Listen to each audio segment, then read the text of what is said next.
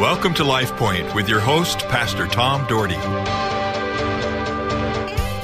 I'm jumping to John 9 today. I just I was reading through uh, these other uh, passages, and I'm going to go to John chapter 9 today. Continue with Jesus healing. Continue to watch Jesus perform miracles to show people the power of Almighty God. Our Heavenly Father, thanks for the day. Thanks for the listeners. God bless them. Walk with them. Give them great peace in their life. And Lord, use them in the churches they attend, God. Use them. Help them to step up and be a part and be a volunteer and do what it takes to further the kingdom of God. And again, Lord, if there's those out there that, that don't go to church, those out there that don't have a church home, that they would find a good church home close to them, Lord, and they would get plugged in. And Lord, they'd feel welcome, and that our churches would welcome people, that we would look for the guests that walk through the doors. Lord, I want to know everyone who walks through the door of the church. I pray we all can do that and we can get to know people and encourage them in mighty and powerful ways. Lord, it's about people knowing you. And Lord, I pray you give each one of us strength to be that man and woman of God you've called us to be. In Jesus' name I pray. Amen.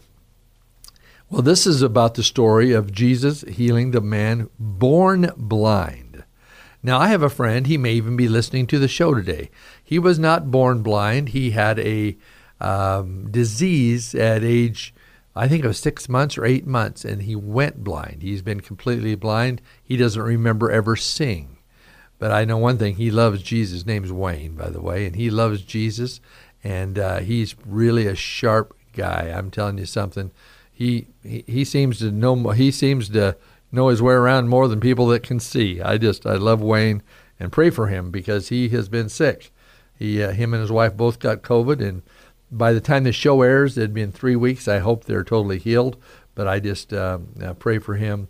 But I can understand, and you wonder why God doesn't heal people like Wayne and other people that are blind. Why doesn't God heal? You know what? I don't know those answers. I don't know why God doesn't heal. He may heal, but not in the manner we're looking for. You know, I said, well, healing is turning the blind to sight. But maybe God knows, not maybe, God does know the reasons and the whys. And, you know, we'll never know that till we get to heaven, and then we'll be so busy serving Him, we won't be interested. But let's read this story. Chapter 9. As he went along, this is Jesus, he saw a man from birth. His disciple asked him, Rabbi, who sinned, this man or his parents, that he was born blind. Isn't that funny? People are always putting, you have to have a reason. And there's a who, who sinned? Why is this man born blind? Who is God trying to punish? Does God always trying to punish? Remember, the Word of God says the rain falls on the just and the unjust alike. You know, we don't know whether you're a solid believer. I've known solid believer. My dad was a man, deep, deep, deep man of God, but died of cancer. Why? My dad prayed more than any man that I've ever been around in my life. And he was as close to God as any man I've ever been around in my life. But yet God took him at 80, age 84 of cancer.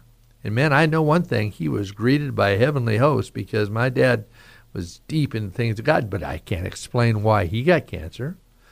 But he was going to die someday anyway. We're all going to die someday anyway. Well, anyway, neither now Jesus answers this question and says, Neither this man nor his parents had sinned.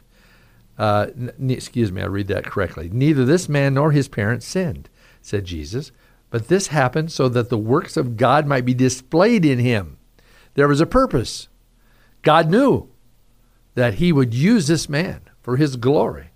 As long as it is day, we must do the works of him who sent me. Night is coming when no one can work. While I am in the world, I am the light of the world. He says, while I am in the world. And he was in the world then. He was walking amongst the people.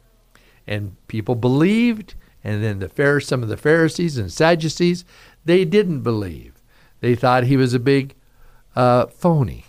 Unfortunately, you know, there's going to be a price to be paid by not believing in Jesus Christ. There's still a price to be paid by not being believing in Jesus Christ because he has a place planned for all of us who believe in him.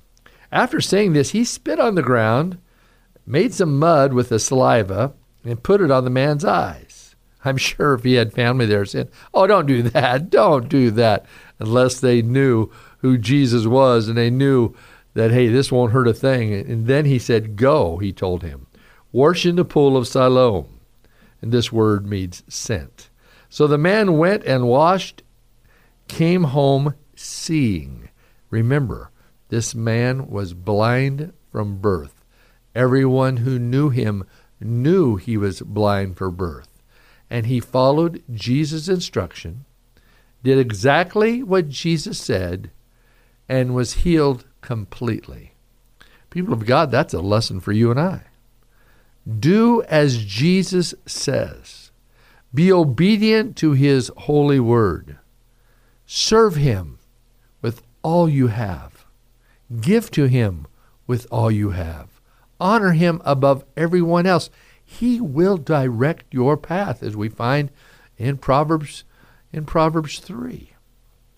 His neighbors and those who had formerly seen him as a, a begging asked, Isn't this the same man used to sit and beg? Some claimed that he was. Others said, No, he only looks like him. But he himself insisted, I am the man. Of course they say that. That's what the world is saying all the time, coming up with all sorts of excuses. We see it in the news all the time. We won't take faith at its at its word. We just have to always kind of downplay it and say, no, that didn't happen. Folks, I can tell you, I've told you many times in this show, I was healed one time immediately of strep throat. I mean, immediately. You can't tell me that didn't happen because I know it did. You know, how then? Were your eyes open? They asked him.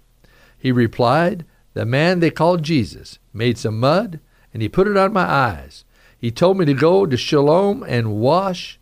So I went, and washed, and then I could see. Where is this man now? They asked him. I don't know, he said. Well, then later on it goes, oh, well, in fact, I'll just keep reading on. The Pharisees were investigating because they're all saying, what? Is this true? How's this happening? This isn't likely. But they're already hearing these stories. They're hearing the stories about, you know, feeding the thousands, walking on water. These stories are going everywhere. And so now people, curiosity is really up. And so they're trying to see what's going on. So they brought the Pharisees to the man who had been blind. Now, the day on which Jesus had made the mud and opened the man's eyes was a Sabbath. Therefore, the Pharisees, here we go again. Here we go to some legalism. Here we go to some judgment.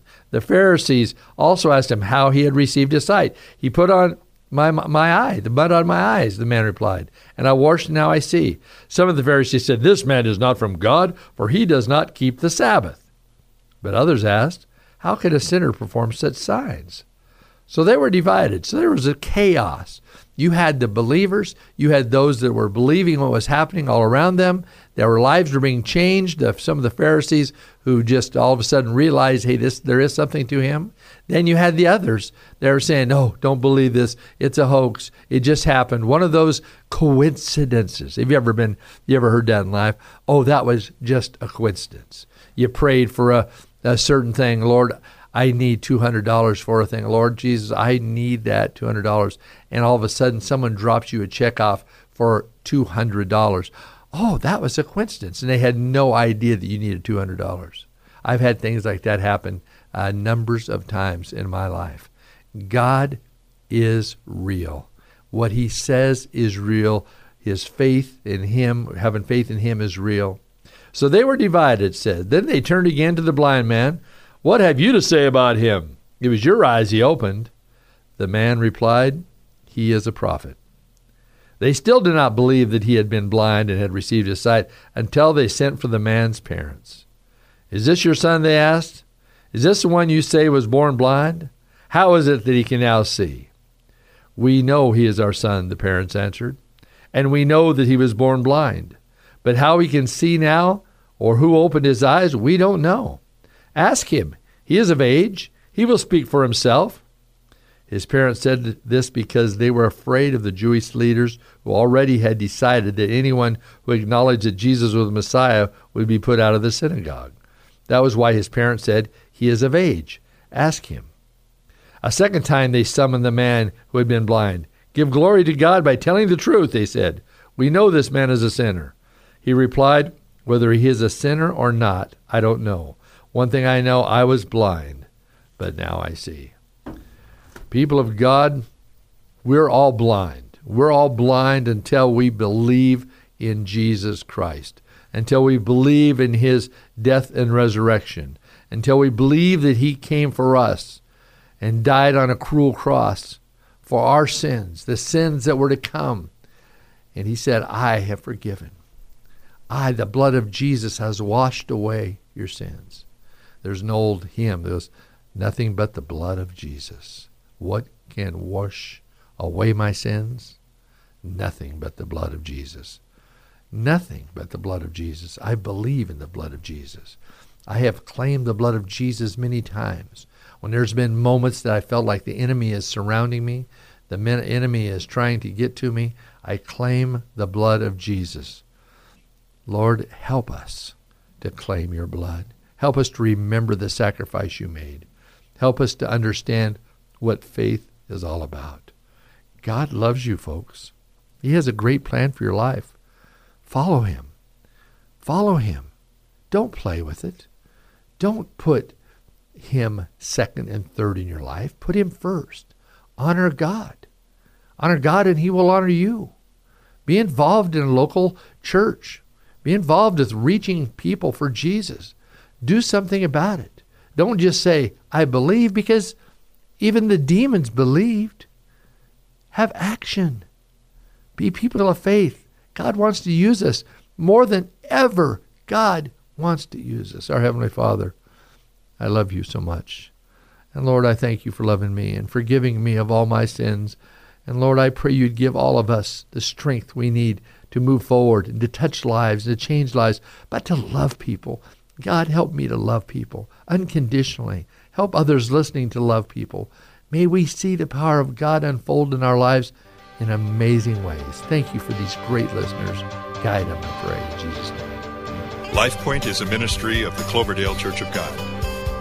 If you would like a copy of today's broadcast or would like more information about the church, please call us at 208 362 1700 or write to Cloverdale Church of God, 3755 South Cloverdale Road, Boise, Idaho 83709. You may also visit us at our website, www.cloverdalechurch.org.